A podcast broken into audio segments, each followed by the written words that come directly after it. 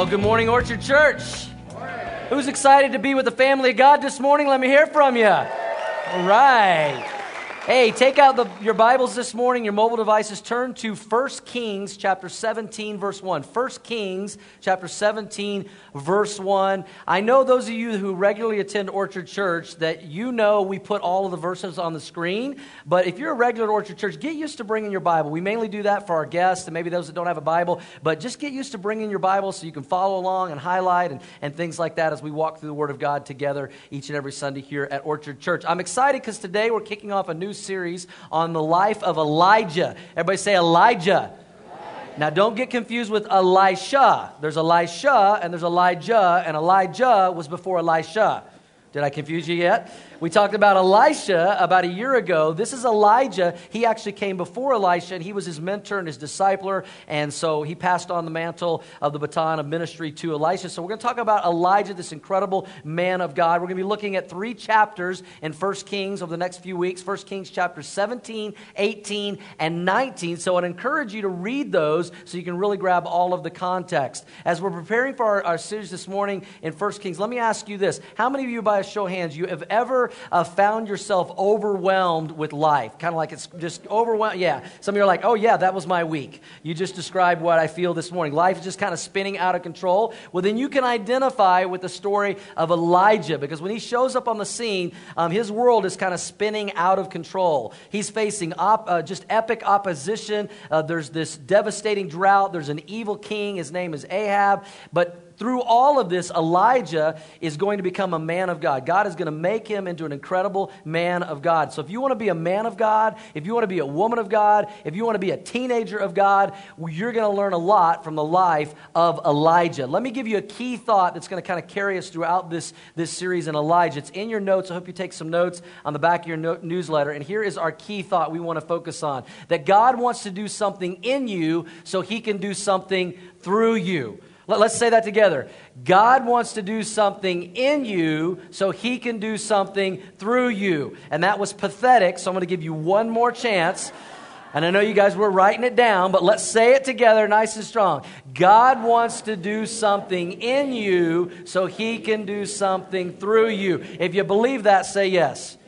And that's what we're going to see in the life of Elijah. God is going to do something in him to make him into a man of God so he can do something incredible through him. We're going to even see this take place today. Let me give you a little context what's going on in First Kings chapter seventeen. Israel had gone through nineteen evil kings in a row. I mean, they had two hundred years of evil kings. They were not leading the people of Israel to worship the one true God. They weren't just ineffective leaders. They were evil leaders. And then Ahab Ahab shows up on the scene, and the Bible says he was the most wicked and evil king of all the kings of Israel. And maybe there was only one person worse than King Ahab as far as an evil person, and that was his wife, Jezebel. How many of y'all know about Jezebel in the Bible? Okay, she was even more wicked, I think, than her husband. And, and let me just help some of you young families out, because I know a lot of times young families are trying to be very creative in choosing uh, baby names, and you like to use names from the Bible. Stay away from Jezebel, okay?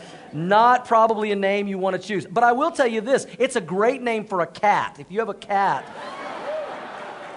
perfect name if you have a cat. So just had to go there. You know, you say, well, what was so evil about them? What was so wicked about them? What was so bad about King Ahab and Jezebel? Well, they were uh, leading the nation of Israel to follow all these false gods, uh, the gods of Baal and Ashtoreth. We're going to talk a little bit more about that next time. And there was all this idolatry and I- idol worship that was going on. And yet God said, you, you're to worship only me as God. I'm the only one true God. You shouldn't have any idols. And they were having their kids sacrificed to these false gods. It was a very, very evil and wicked and dark time in the nation of Israel. And finally, God says, enough. You know, enough is enough, two hundred years of evil kings. And so God's going to do something about it. And what I find interesting in this time in Israel is God could have raised up an army against King Ahab, but instead he raised up one man. Because God can do a lot through one man of God. one woman of God, one student of God, one businessman of God, one community leader of God. And we're going to see Elijah, one man of God, make a huge difference in the nation of Israel. Now, his name, Elijah, I love what his name means. It means my Jehovah, or my God is Jehovah. His name means my God is Jehovah. So even his name would have been a confrontation to the evil king Ahab when he shows up on the scene, because Ahab is worshiping all these false gods. He's like, my God is Jehovah. My God is the one true God. His name Elijah, the p- first part of his name, El, comes from Elohim, where we get the name God. And then you have I, which is the pronoun my or, or mine. And then Jah is Jehovah. My God is Jehovah. That's who Elijah is in this story. And so let's, let's read his story in First Kings chapter seventeen, beginning in verse one. Let's pick it up and see what's going to happen as Ahab is going to be confronted by the prophet Elijah. It says, now Elijah, who was from Tishbe in Gilead. You know, in the Bible, you would be known for where you were from. He was Elijah from Tishbe, you know, kind of like Saul of Tarsus, we know in the New Testament. He was known as Elijah from Tishbe in Gilead. He told King Ahab, as surely as the Lord, the God of Israel lives, the God I serve, unlike all the false gods you serve, Ahab, there will be no dew or rain during the next few years until I give the word. And he just drops this prophetic judgment on King Ahab. I mean, if this were a movie, this is where the music would be like, bum, bum, bum, bum. I mean, this would be like a mic drop moment. He says, let me just tell you, wicked King Ahab, there's not going to be any rain until I give the word for the next four years. And he drops the mic and he and he walks off. And, and to understand this prophetic judgment, this was an agricultural society. They lived off the land and the harvest. And if you had no rain, you had no crops, which means you had no food. It was a, there was a famine in the land. I mean, it was an economic, not just a shutdown, it was a meltdown. To, to put this in context today, if this were to happen today, there would be no gas, there would be no money at the banks, there would be no electricity, and this will really help some of you understand the context. No Wi-Fi. Bum, bum, bum, bum. Right? Now, now you're like, oh, this is serious now. I, I understand what's going on here. No internet, no Facebook, no Wi-Fi.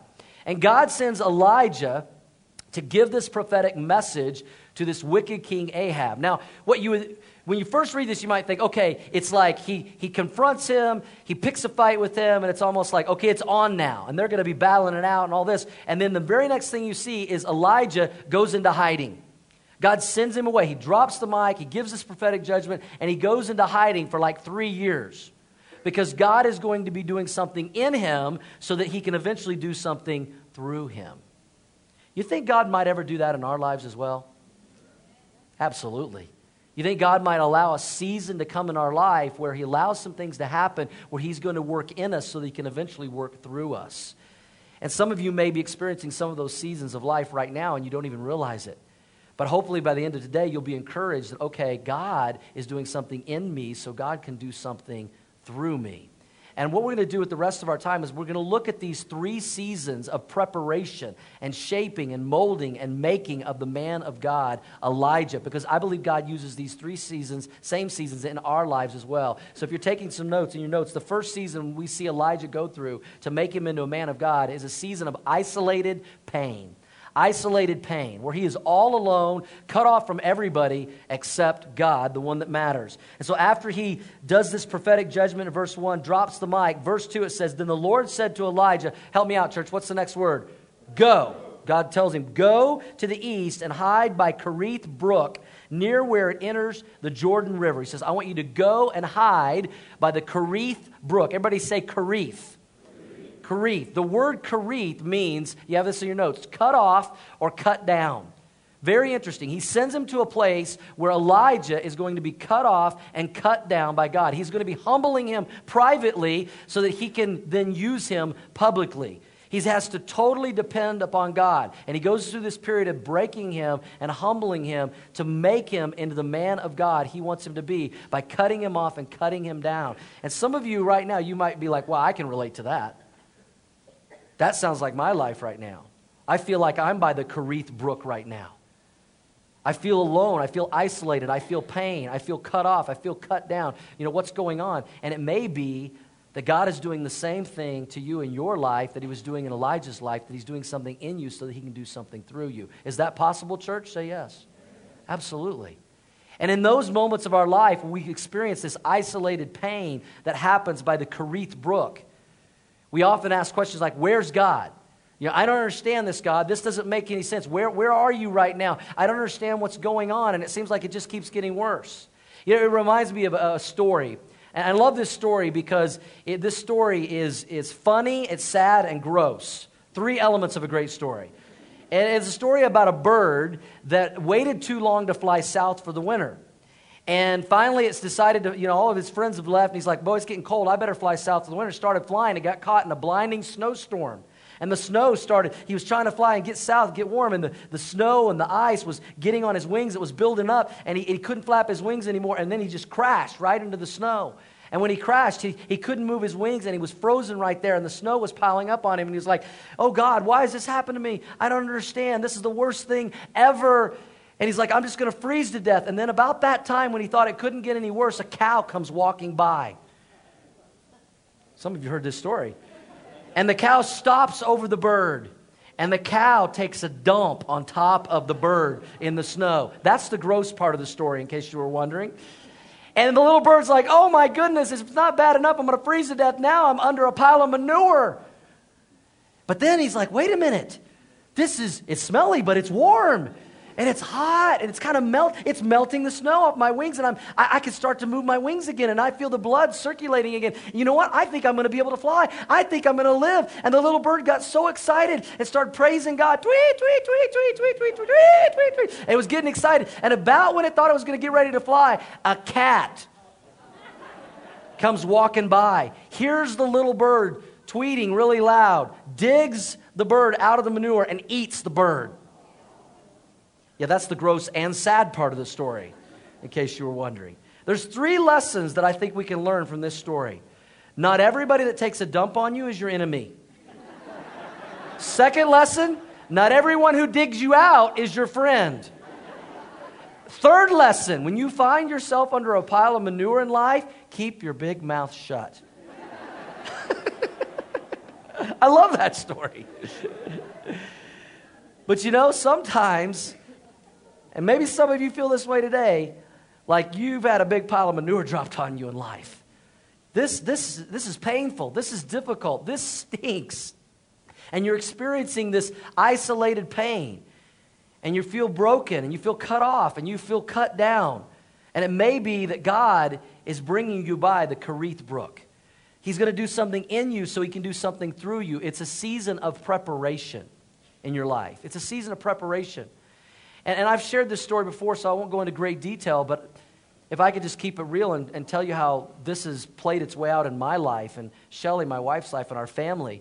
It was about thirteen years ago that we were living in Indiana, and I was pastoring my first church. And things seemed to be going great, and after five years, God just totally closed the door on our ministry there.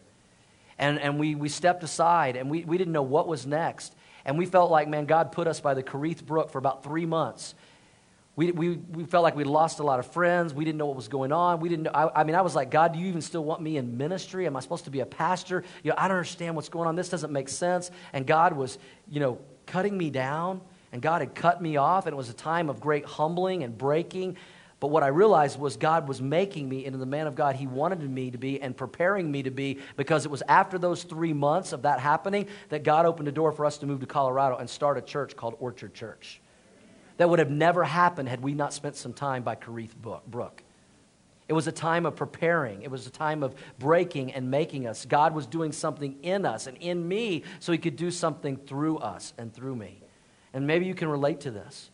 A W Tozer said it this way. I love this quote. He said, "It's doubtful God can bless a man greatly until he has humbled him deeply." It's doubtful that God can bless a man greatly until he has humbled him deeply. And so I want some of you to be encouraged. I want your faith to be strengthened this morning. That you, the more you may feel like that God is breaking you right now and cutting you down right now, the more he may be making you right now. And the man of God, the woman of God, the student of God that he wants you to be, you're in a season of isolated pain where he's preparing you. He's doing something in you because he's preparing to do something through you. So we see Elijah go through this season of isolated pain. And then there's a second season we see Elijah go through that we often find our, ourselves in this season, and that's a season of total dependence. Total dependence on God, where, where all you have is God alone. And when you get to the place in your life where you feel like all you have is God alone, you find out that God is enough. Amen? And that's exactly where we find Elijah. He's by the Cherith Brook, and he's all alone. And now he's got to totally depend upon God. Because remember, there's a famine in the land. And everybody is affected by this, but God is going to provide for Elijah, the man of God. It says in verse four, he's by the Cherith Brook, and, he, and God says, drink from the brook and eat what the ravens bring you, for I have commanded them to bring you food. So Elijah did as the Lord told him and camped beside Cherith Brook, east of the Jordan. And the ravens, everybody say ravens. Ravens. The ravens. The, the story earlier, that wasn't a raven because that one got eaten, so this is different birds. The ravens brought him bread and meat each morning and evening, and he drank from the brook. He drank from the brook. I mean, God used the most unlikely source to provide for Elijah, because ravens are usually known for what they take, not what they give and what they bring. And sometimes in our life, God uses the most unlikely sources to provide for our needs, doesn't he? And this is like God's catering service here. He gets these ravens to every morning and every evening to bring bread and what? What does the Bible say? Meat. Bread and meat. Everybody say meat. Meat. Meat. The Bible says they brought bread and meat. Praise Jesus, glory to God on high for meat. Now, I don't mean to offend any vegetarians or vegans or whatever you are. You know, if you want to do that thing, that's cool. I had a vegetarian recently say to me, you know, uh, Pastor Doug, if you would become a vegetarian, you would live longer. And I said, no, it just seemed like it.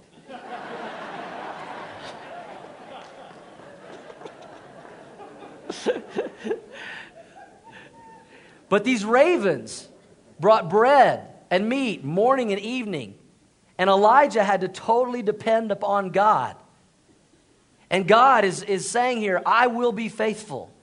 I will provide. One of the names for God is Jehovah Jireh, the Lord provider. Amen? He's like, I, you, you, I will take care of you. I know there's a famine in the land, but I'm going to take care of the man of God. You can count on me. I, I'm here. I got this.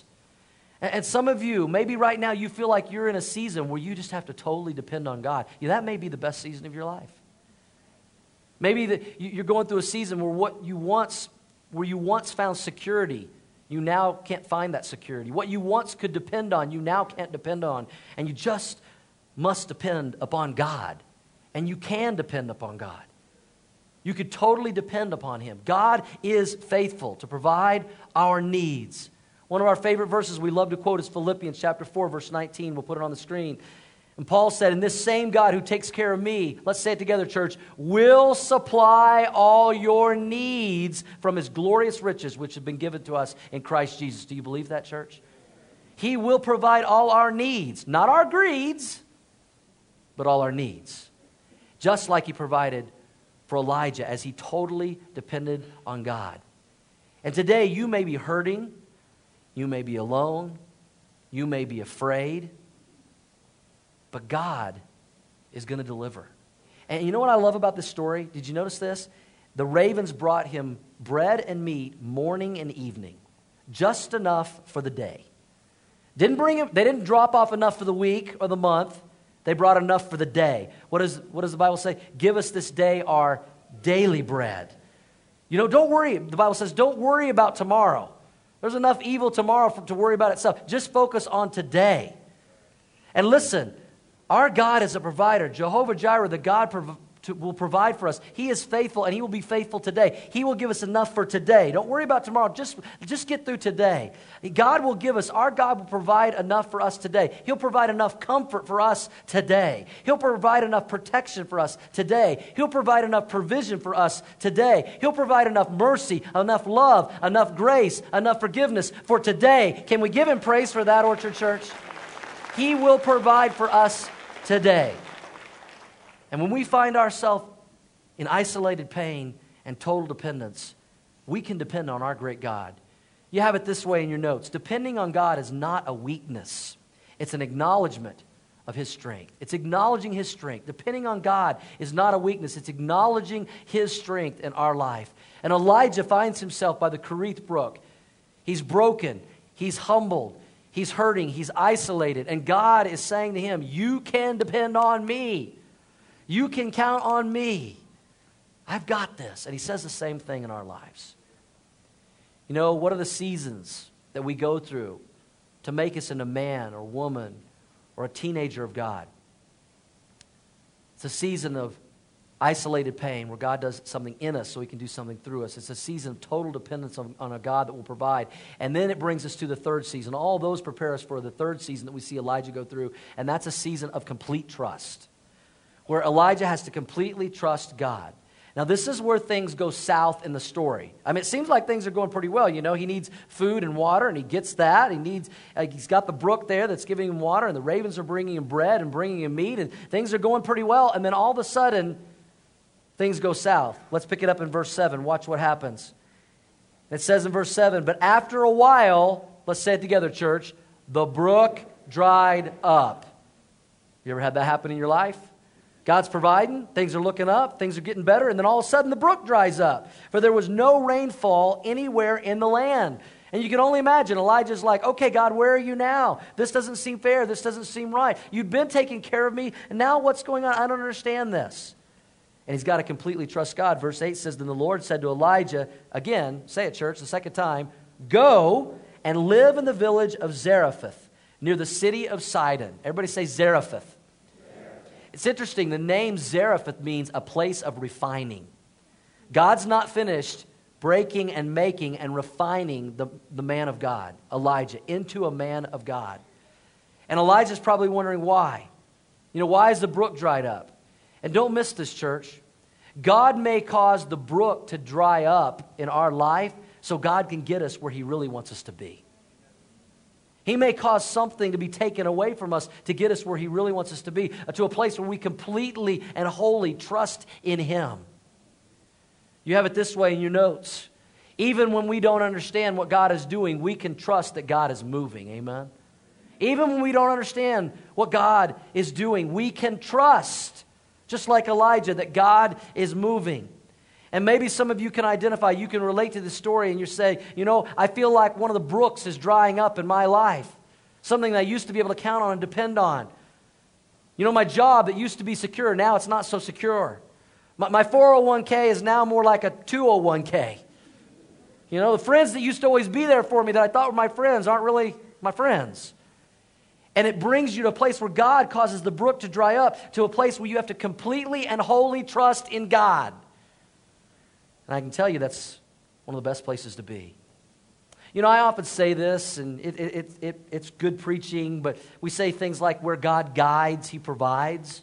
And I believe that. And where there's vision, there's provision. But I also believe that sometimes God removes things. And he takes things away to get us where he wants us to be. You know, just to keep it real and, and, and relevant to our church, um, several years ago, when we started, you know, adding services, we went from one services to two services to accommodate all the people. And then we went from two services to three services to accommodate all the people. And then we saw that all three services, look around, are, are filled. And we said, you know, we can't we can't meet here forever, and we can't just keep adding services. And we felt like God was saying, you know, we're going to need a permanent place to establish this church and this community for generations to come. You know, it's easy to start a church. It's another thing to establish one.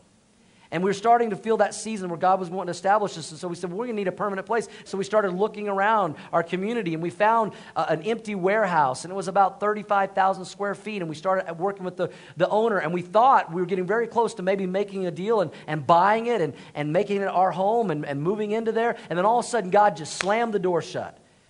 And the owner said, I don't want to sell to a church. We were like, okay. And we were like, well, God, we don't understand this. This doesn't make sense. It looked like this was good, and we got all excited. And then God said, trust me. Just trust me. And we said, well, we've gotten this far by trusting you, God. We're, we're going to continue by trusting you. And the next month, the owner of thirty-eight acres of land right next door to Prairie View High School, we've been meeting for ten years, contacted us. He once wanted four million dollars for that land. We bought the entire thing for one point eight million dollars, and we were able to pay cash. Amen. And we're and we're building right now. I mean, the dirt that's moving, that's our dirt. And it's all been paid for by cash to this point. And God has provided, but we had to completely trust him. He had something bigger. He had something better than what we had in mind. But sometimes when we, we say, you know, this doesn't make sense. I don't understand. This doesn't seem fair. God says to us, trust me. Trust me. Trust in the Lord with all your heart. Lean not on your own understanding. In all your ways acknowledge him. And he'll direct your path. Amen? You, you know, we sometimes, you know, when God is making us and he's breaking us and he's shaping and molding us, he brings things into our life. He takes things out of our life that we just don't understand. And we say, that, that, that I don't I don't get that. It kind of reminds me of a movie I grew up with, pretty famous movie, Karate Kid. How many of y'all remember Karate Kid, the movie Karate Kid? Now, I'm not talking about the new one, you know, with uh, J- uh, Jalen Smith. I'm talking about the one with Ralph Macchio, okay? Danielson. Remember that one? That, the real Karate Kid movie. You know, the good one. And, our, and one of our favorite scenes in that movie is where Danielson goes to Mister Miyagi, you know, his, his sensei, his master, and he says, I want to learn karate. He says, you really want to learn karate? Yes, I want to learn karate. I want to learn karate. He's like, okay, come to my house tomorrow, and I'm going to teach you karate. He gets to the house. He's ready for his karate lesson. And what does he do? He puts a paintbrush in his hand, and he says, paint the fence. He's like, but I want to learn karate. No, paint the fence. I'm your master. I'm your sensei. Trust me. Paint the fence. So he's, you know, doing this. No, no, no, no, no. Not like that. Like this. Ooh, ooh, ooh. Remember it? Remember the movie? And he's like, I, it, he was like, this is stupid. And he was complaining, didn't get it. And, and then he does that for a while. He's painting the fence. And then he says, now, wax my car. And he's like, wax your car? He's like, wax my car. So he gets his, you know, no, no, no, no, no, no, no, no. Like, like, help me out, church. Wax on, wax off. Wax on, wax off. But I want to learn karate. Trust me. Wax on, wax off. Paint the fence. Up. Down, wax on, wax. And he's like, this is stupid. This is great. Finally, Daniel's son gets tired of it. He's ready to quit. He's throwing down the paintbrush. You know, Mister Miyagi, the master, says, I thought you wanted to learn karate. He said, I did. This is stupid. You got me painting the fence. You got me wax on, wax off the card. None of this makes sense. And then Mister Miyagi starts, you know, throwing punches and throwing kicks. And what does Daniel's son do? Woo, woo, woo, woo, woo, woo, woo, woo, woo. I appreciate that. I worked hard on that. Ooh. And it all made sense. He just had to trust him. And do you think God ever does that in our life? Paint the fence. Wax on, wax off. I don't get it. And God just says, I'm your master. I'm in control. I'm your sensei. Trust me. Elijah, it didn't make sense. Go by the Cherith Brook. What? You know, the brook dries up. Wax on, wax off. Now go to Zarephath. I'm about to do something miraculous. Oh. It's coming. If you know the story. You see, God allowed the brook to dry up so he could do something even more miraculous in Elijah's life. But he had to completely trust him. So let's find out what God was preparing him for.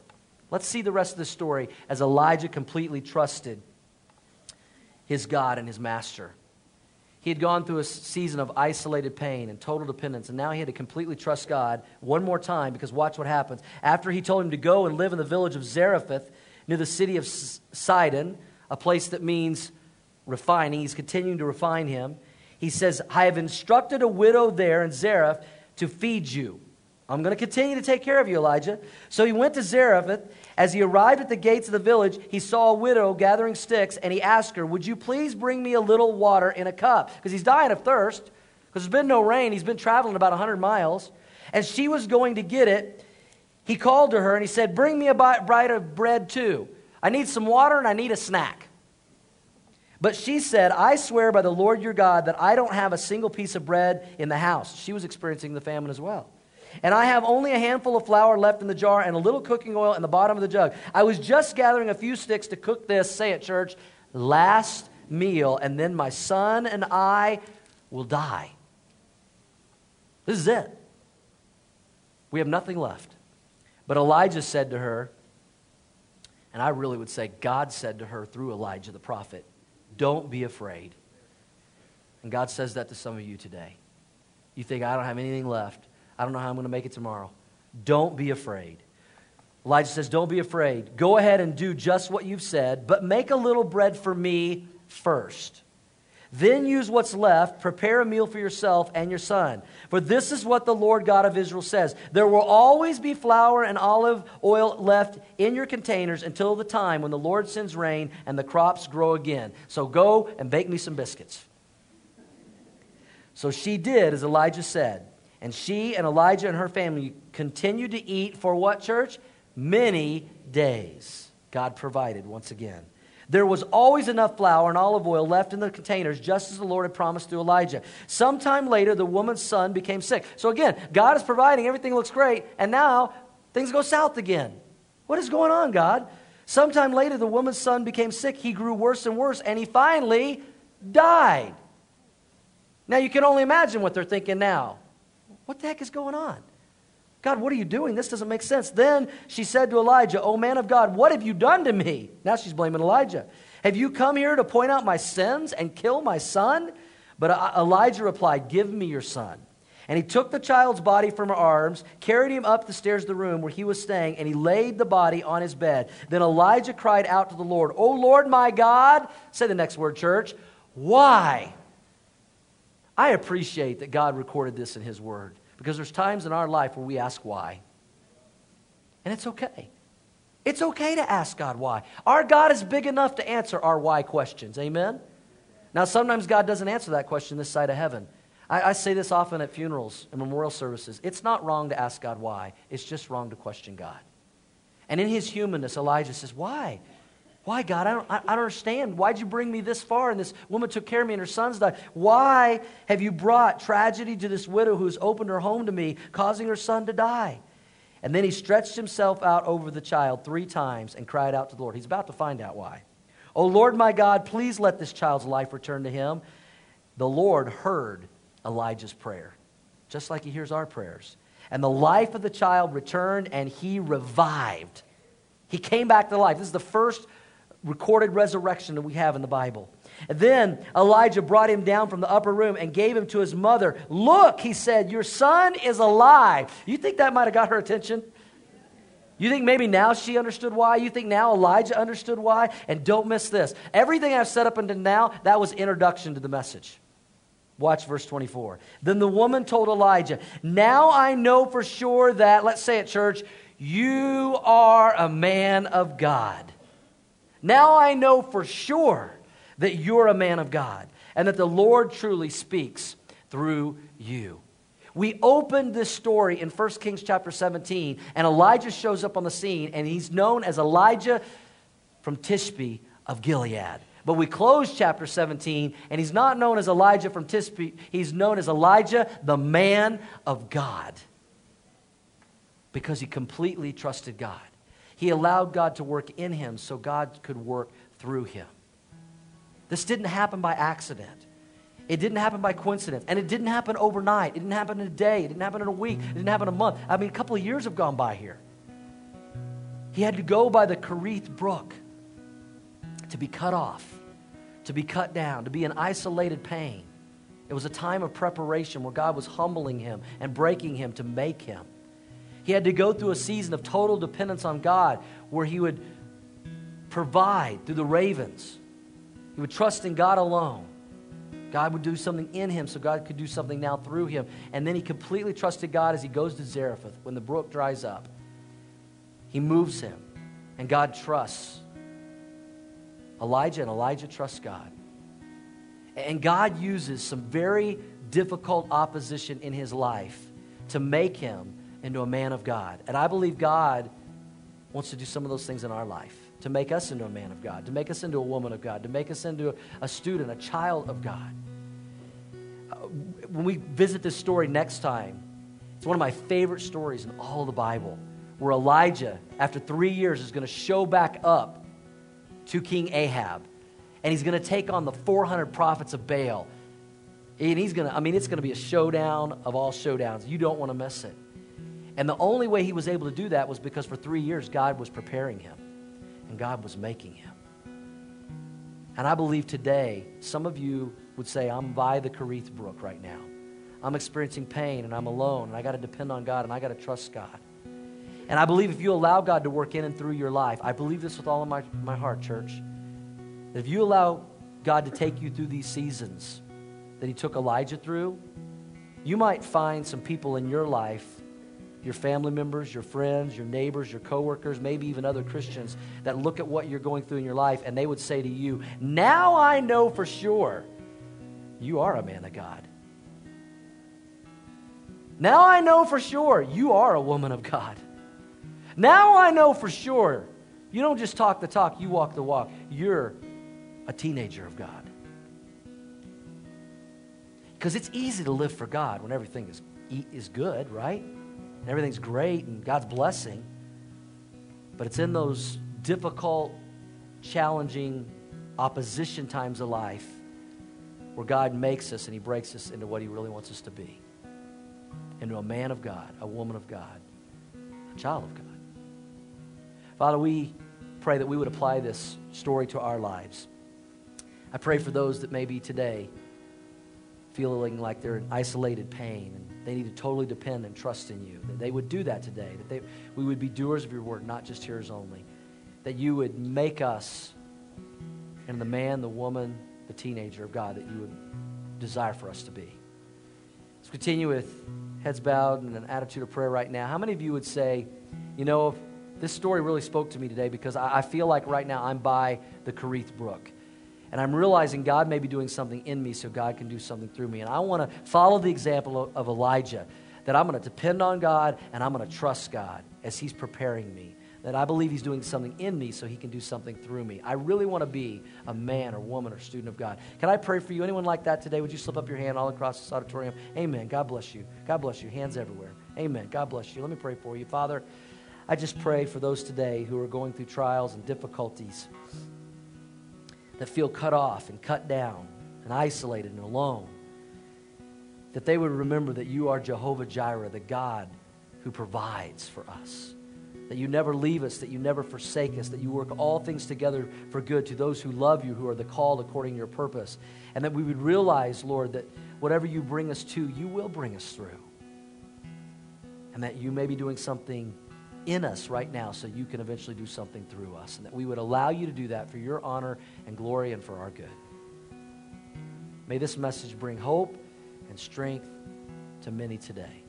As we continue in an attitude of prayer, maybe you're here today and you've never accepted Jesus Christ, your Lord and Savior. Can I just lovingly tell you, you can never be a man of God or a woman of God until you first become a child of God. You say, well, I thought we were all God's children. Well, that may be politically correct, but that's not biblically correct.